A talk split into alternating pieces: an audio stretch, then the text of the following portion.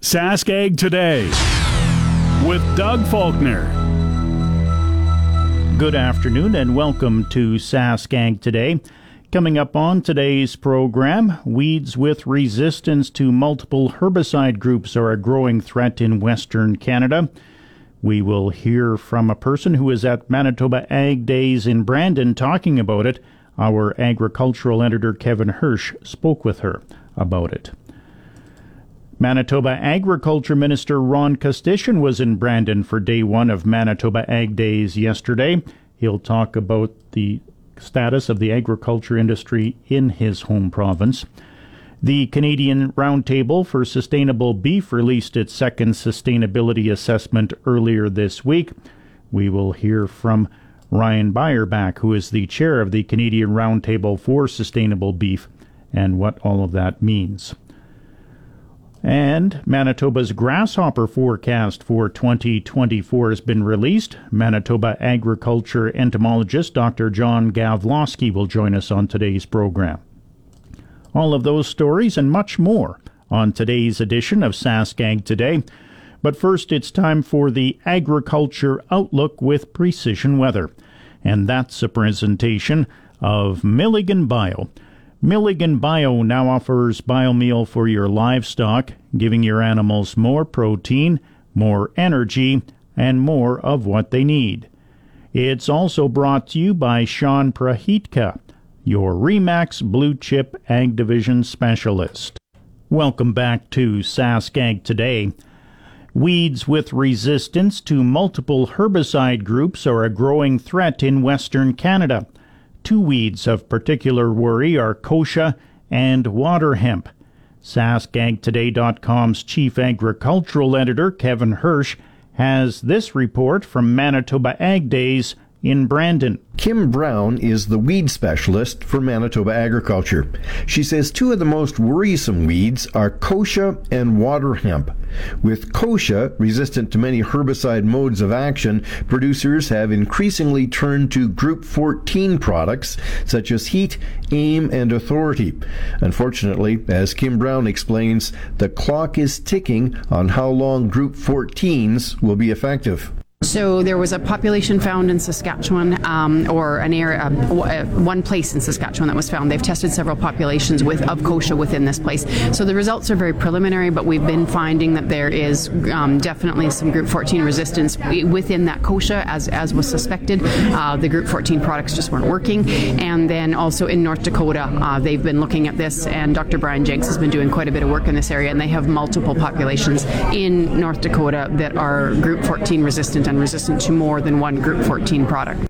How quickly Group 14 resistance will spread is hard to determine, but Group 9 glyphosate resistance has spread quickly. Brown says producers should take action now and not wait for the problem to appear in their fields you you always take action. Now and the best thing we can do is have a really good crop rotation. So the best thing is a really diverse crop rotation. Within that crop rotation do everything you can to grow those crops as best you can. You want a competitive crop.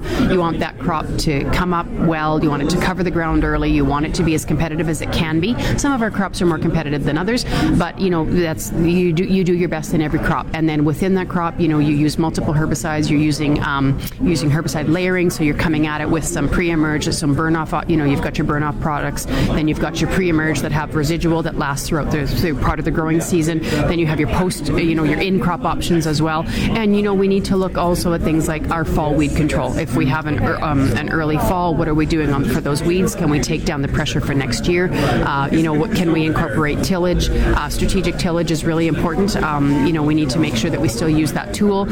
Um, but there's so many things we need to do now. But everything we can do to make our crops more competitive helps. And then other than that, we know we need to look at our, our rotation and where we're using these group 14s and where, you know, we need to use them smart. We need to be smart with them. We need to use them judiciously, um, you know, so that they last as long as possible. Water hemp is another weed with multiple herbicide resistance that's showing up with increased frequency in Manitoba. It likes the open space in row crops like corn and sunflowers and also shows up in soybeans that have been sprayed with only glyphosate. While Saskatchewan doesn't have a lot of corn, sunflowers, or soybeans, Brown believes water hemp could become a big problem in lentils. I, would be really concerned about lentils just because you know we know we know the water hemp is is it's group two resistant. The water hemp that we've had in Manitoba is group two resistant. The water hemp in North Dakota, most of it's group two resistant, and uh, you know we've got there's metribuzin resistance as well. So I know that those are you know those are products that uh, that are pretty important in in lentils, and so you don't have a lot of options left. Lentils typically grown in in, in drier areas. Will water hemp adapt to drier areas? Yeah, yeah, because we've seen it. I mean, by the name water hemp, um, it, where it originally came from was wetter areas. It was like edges of you know ravines and streams and rivers and that type of thing. And so that's where you know that's where it's probably most comfortable. But I've seen it do perfectly well in the middle of a very dry summer where we hadn't had any rain. Uh, a couple of years ago, I saw it on a field. I saw a lot of it in a field down um, near um, in, in southeastern Manitoba, quite near the U.S. border, and it was a very light sandy land. It was very very dry in the middle of that summer, and the water hemp was doing just fine. Water hemp towers over short stature crops. If you see it, the recommendation is to destroy it so it can't set seed. For SaskAg today at Manitoba's Ag Days in Brandon, I'm Kevin Hursh. Manitoba Agriculture Minister Ron Kostyshyn was also in Brandon for day one of Manitoba Ag Days yesterday. He was there to promote Manitoba's agriculture sector. One of our many initiatives is that we need to find added value to the commodities we grow in this province of Manitoba. So we can create more jobs, create more locally produced uh, items that are grown here in the province of Manitoba.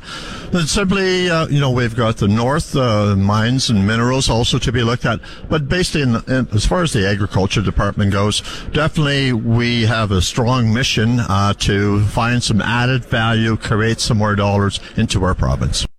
Kostyshyn also commented on last year's growing season which was similar to eastern Saskatchewan's. Just talking to a number of producers that, you know, we uh, we did have some areas of concern as far as lack of moisture, but overall, I would say a very high percentage producers seem to be very comfortable with the yields they got this year, and and maybe quite fortunate. Uh, I think if we would have had a repeat of lack of moisture like we did last year, it would be concern. But we did have uh, have appropriate rainfall, but it didn't seem to be very consistent. It seemed to be in designated areas, and that's the way it seemed to stay throughout the whole growing season. So definitely, uh, we're hoping that we've got a sufficient amount of snow, uh, so to speak, and uh, timely rains and, and moisture is, is much appreciated, I think, as far as the growing conditions. And this is Kostyshyn's second tour of duty as the provincial ag minister a job he enjoys. Still have the passion and love for agriculture, and it's so key in our province of Manitoba, much like Saskatchewan and Alberta. You know, when we talk about 9% of our GDP is, is agriculture related, it's a very key component in our agriculture. That's Ron Kostyshyn, Manitoba's agriculture minister, speaking at Ag Days in Brandon. It's time now for the Ag Review portion of our program, and that's a presentation of New Era Ag Technologies in Swan River. GX94 Ag Review. Manitoba's Agri Insurance Program is expected to provide farmers with nearly $5 billion in coverage on an estimated 9.55 million acres for the upcoming crop year. The federal and Manitoba agriculture ministers released details indicating that 2024 agri insurance premiums will be lower than they were in 2023 for most crops insured in Manitoba. For annual crops, producers can expect to pay an average premium of $16.21 per acre in 2024 compared to $19.21 per acre in 2023. Manitoba Agricultural Services Corporation calculates premium rates using methodologies that are reviewed and approved by Agriculture and Agri-Food Canada. Continued volatility in global commodity markets has impacted agri insurance dollar values for the 2024 season. Some crops, such as dry beans, forage seeds, potatoes, vegetables, and forages, will have higher dollar values. For the majority of crops, however, dollar values are lower than 2023. The governments of Canada and Manitoba, through the Sustainable Canadian Agricultural Partnership, are investing $450,000 over three years toward the Manitoba Farmer Wellness Program, or MFWP, to provide access to professional counseling services to Manitoba's agricultural community. Federal Agriculture Minister Lawrence MacAulay notes that this program is different from other mental health services available as it is rooted in agriculture and the counselors are familiar with the unique stressors of managing an agribusiness such as seasonality of operations, impact of extreme climate events, global and market fluctuations, and the dynamics of rural living. The Manitoba Farmer Wellness Program, a non-profit organization launched in 2022, addresses the mental health of farmers, farm families, and farm workers through access beyond crisis intervention to longer-term counseling support that prevent mental health crisis.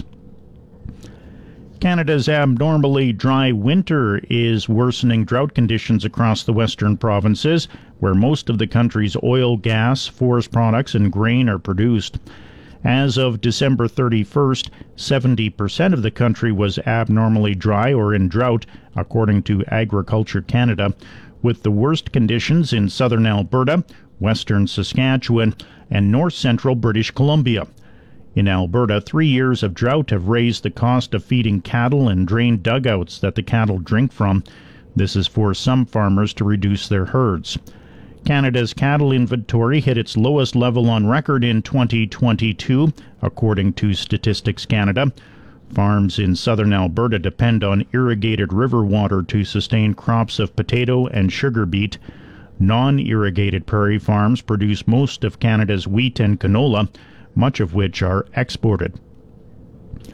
Final production estimates for the past growing season from the United States Department of Agriculture confirmed larger lentil, dry pea, and chickpea crops in the country in 2023 24 compared to the previous year, as yields improved for all three crops.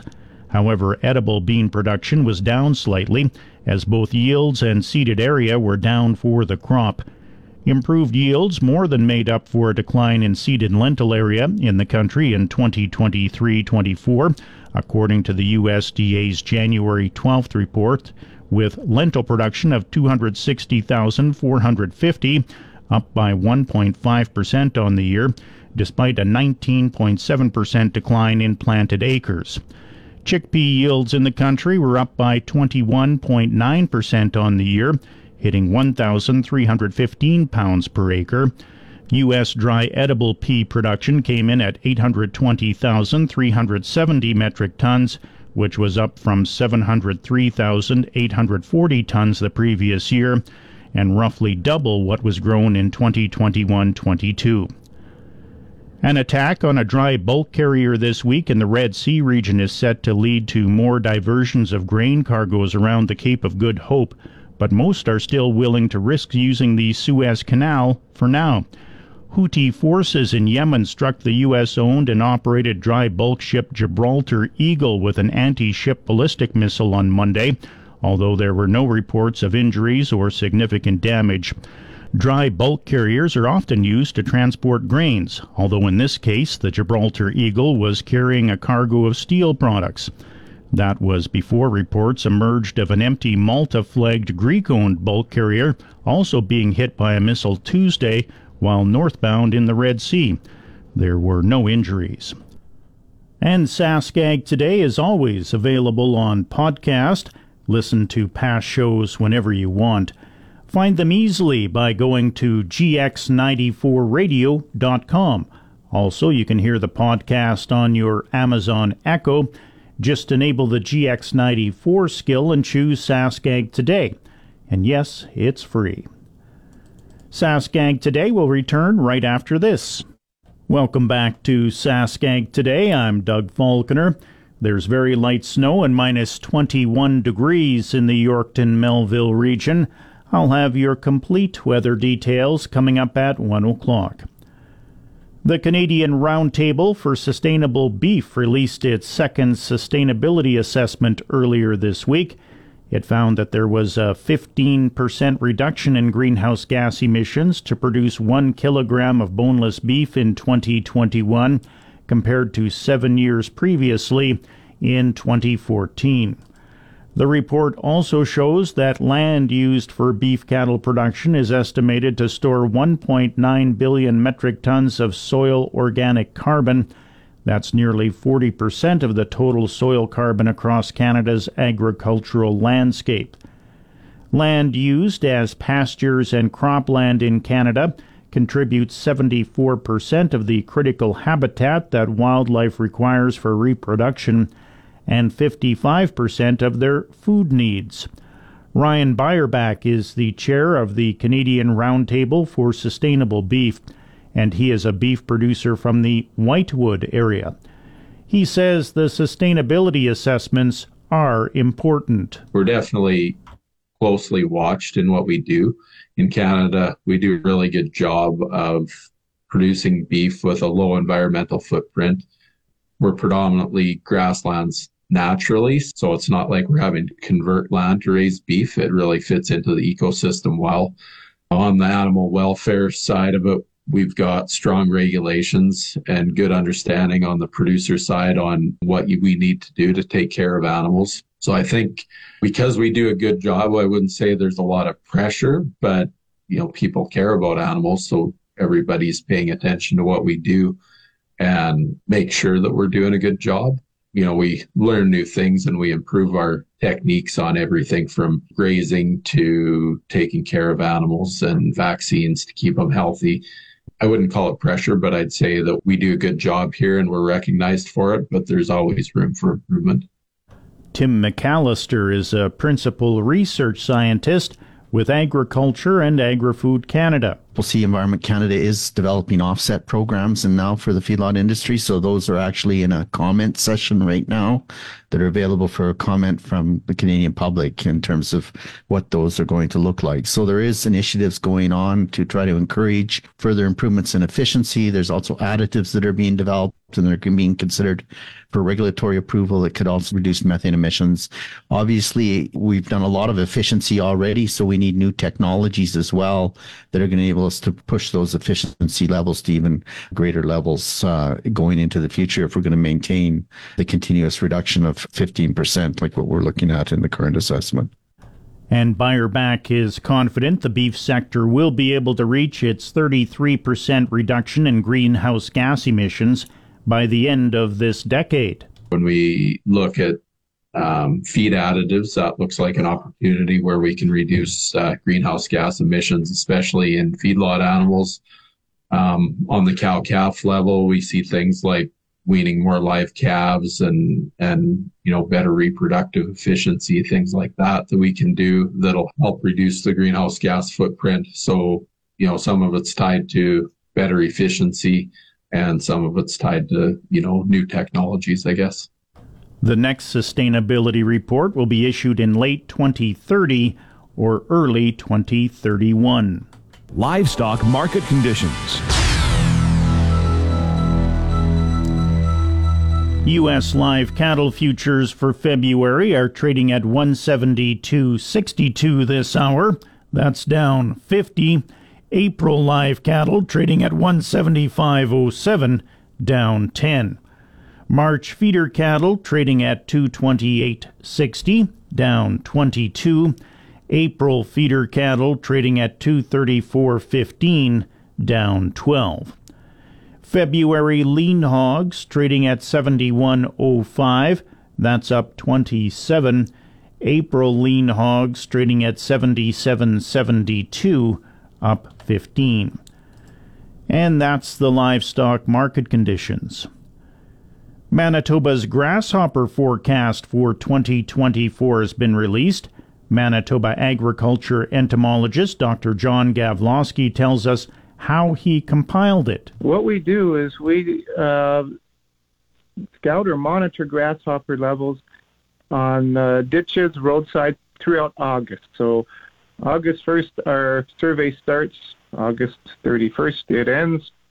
Um, and then we take that data and we build a map from the data. We have six categories in our map that we um, uh, grade things on. And then I uh, use the map and I try to factor in temperatures, egg laying conditions, uh, previous grasshopper uh, survey uh, results, um, natural enemies, things like that, and uh, use all that to put together the forecast. He explains why he does the forecast. So, really, the purpose is to give people a bit of a heads up. And it, it is a forecast, so a lot can happen between the time we do those counts and the next growing season.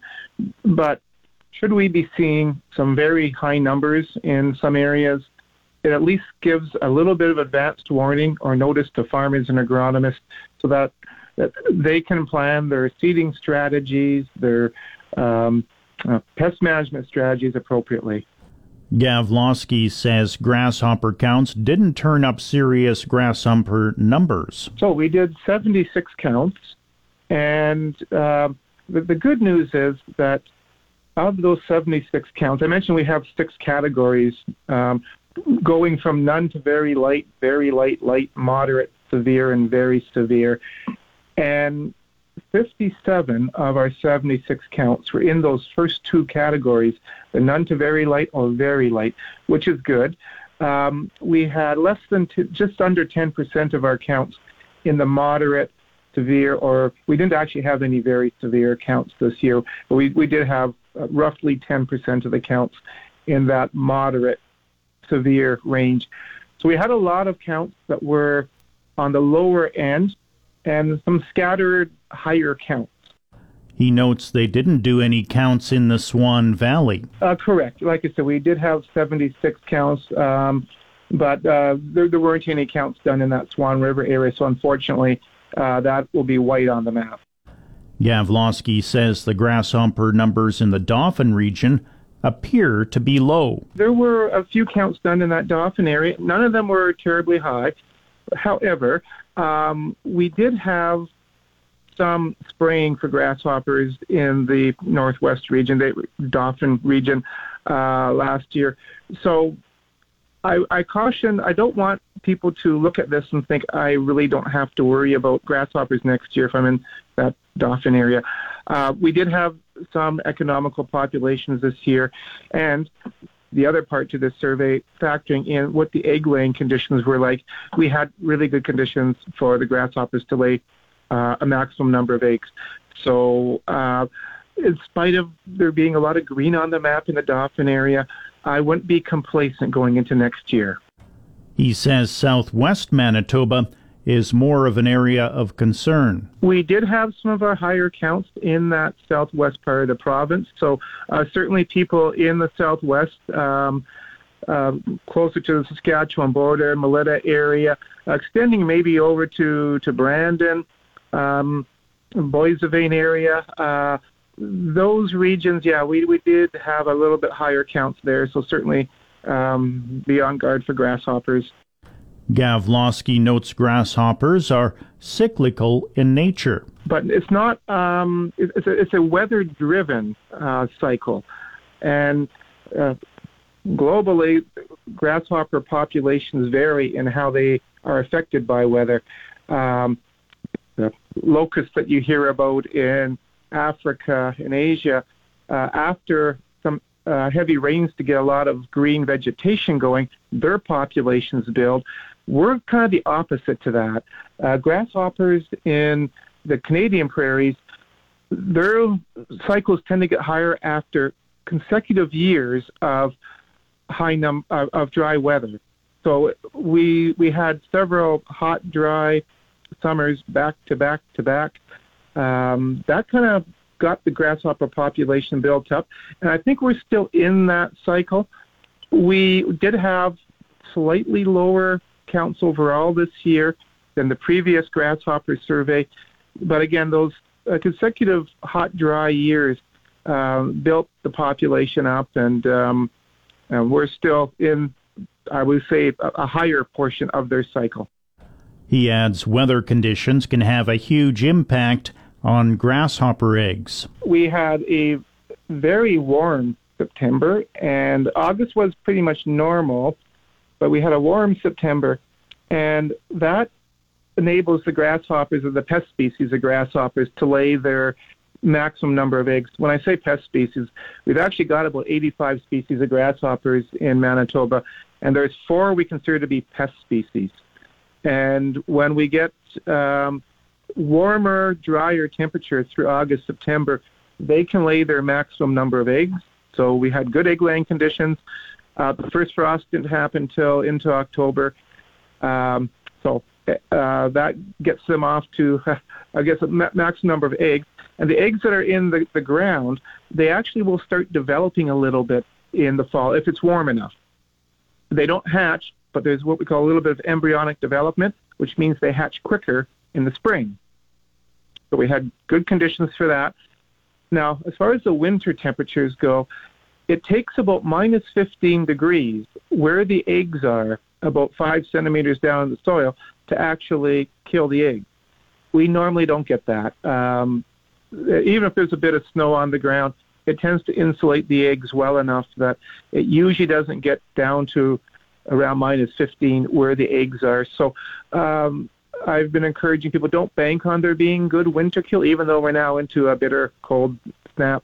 Um, there's enough snow on the ground that I'm not anticipating a high level of winter kill.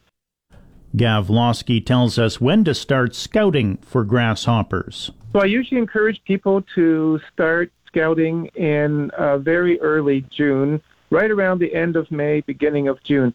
Uh, as mentioned, we probably have uh, some decent embryonic development in those eggs. If we get a hot, dry spring, we probably would start seeing our pest species hatching out near the end of May. If it's a cooler spring, cool, damp spring, um, that could be pushed back into June. But normally, very end of May, beginning of June, good time just to start looking. Probably populations won't be high at that time, but once you get into June, towards the middle of June, uh, areas that we have that that higher potential, you should start seeing the higher levels by then. And um, by late June, you would want to be starting to make those decisions on are there areas where control might be needed. And he had these final comments. Some uh, good news that uh, we did notice some higher levels of some of the egg predators of grasshoppers last year. There's a um, there are some beetles called blister beetles, and uh, certain species, the young, eat nothing but grasshopper eggs. And we did see some higher levels of some of those species of blister beetles last year. And also, there's a, a fly called the grasshopper bee fly. It almost looks like a uh, a bumblebee, but it's actually a fly. And their larvae also eat nothing but grasshopper eggs. We were noticing quite a bit of those um, bee flies around as well. So we do have some natural enemies that are out there that are helping to some degree, but uh, as mentioned, good egg laying conditions. Um, and we, we did have some higher levels that needed control last year. So um, my caution is do start scouting in June and be on top of the situation. Dr. John Gavloski is the provincial entomologist for Manitoba Agriculture. Please stay tuned. Your commodities update is coming up next. Commodities update. Canola futures closed down across the board today. March is trading at 626.60, down $3.20. May canola trading at 633.30, down $3.10. March Minneapolis wheat trading at 682 and a quarter, down eight and a half cents. March Kansas City wheat trading at 596 and a half, down 5 cents. March Chicago wheat trading at 583 and a quarter, that's up one and a quarter cents. March corn trading at 441 and three quarters, down one and three quarters of a cent. March soybeans trading at 1205 and a half. That's down 21 and three quarters of a cent. March oats trading at 353 and three quarters. That's up one and a quarter cents. And that's the commodities update. Please stay tuned. SaskAg Today will return right after these messages. Welcome back to SaskAg Today. I'm Doug Falconer. 29 crop science projects from researchers at the University of Saskatchewan have received a total of close to $7.5 million from the governments of Canada and Saskatchewan and more than $2.5 million in co funding from industry partners. The USask crop research projects received support from Saskatchewan's Agriculture Development Fund meant to aid the growth and advancement of the agricultural industry in the province through innovative work solving modern questions in agricultural science. Jeff Schoenau is a researcher at the University of Saskatchewan who's getting funding for two programs. So this is a project that, that actually I put together based on, on some uh, input that I've had from a lot of folks out there in the industry, in the field in, in Saskatchewan relating to some, some issues that have, have been showing up. Uh, one of them is acidification of, of, of soils, some acid layers, and uh, also we deal with in Saskatchewan some soils uh, that are affected by sodium that, that have poor structure. Uh, and then also one of the issues as well is, is greenhouse gas production. So, interestingly, uh, in, when it comes to calcium, in terms of, of nutritional limitations of, of crops and calcium, that's that, that's very rare. But but calcium as an amendment, uh, when it's in the form of calcium carbonate or lime, uh, can address acidity issues in the soil, and also calcium in uh, other calcium-containing compounds like uh, gypsum, for example, uh, can help in the reclamation of some of these sodium-affected soils if you've got good drainage, and also interestingly, some old work had shown that uh, uh, calcium can tend to favor the uptake by plants of ammonium nitrogen, and that can help uh, potentially possibly, and this is what we're going to look at, uh, reduce uh, emissions of nitrous oxide. So this project really addresses those uh, um, issues, I guess you might say, or, or, or, questions, research questions.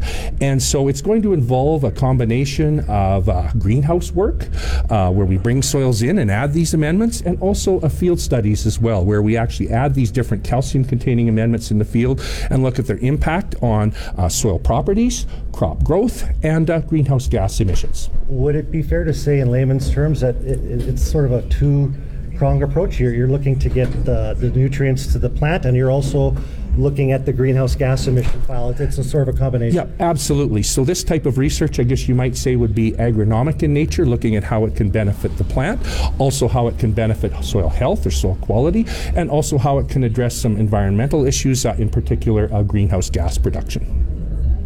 Excellent. And, and your second project, uh, just tell us quickly about that. Yeah, so the second project that we've got is a project that uh, uh, relates to land application of, uh, of uh, of um, filtration earth that's used in canola oil processing, in canola crushing. Uh, they pass the canola oil through uh, filtration earth, a bentonite, and uh, the reality is is that a lot of that is produced in the whole uh, canola crush industry. And as the canola crush industry expands here in Saskatchewan, there's going to be more of that material. And when it comes to uh, dealing with that material, uh, one potential application of it, apart from putting it in a landfill, which is really not the preferred, uh, would be to land apply that material uh, because it contains clay, it contains uh, oil in there, which is a source of organic material when the microbes decompose it. So our research work in this project, again using a combination of greenhouse controlled environment and field studies, is going to take a look at what the appropriate uh, rates of application are for this material in the field to have benefit from the clay and the organic material in that, and how it may be best uh, used to actually improve the, uh, the, the quality of the soil and its ability to support uh, crop growth. Right And uh, I just want to ask, uh, just generally, if you could tell us the, the role that uh, the University of Saskatchewan plays both domestically and uh, internationally in agricultural uh, innovation.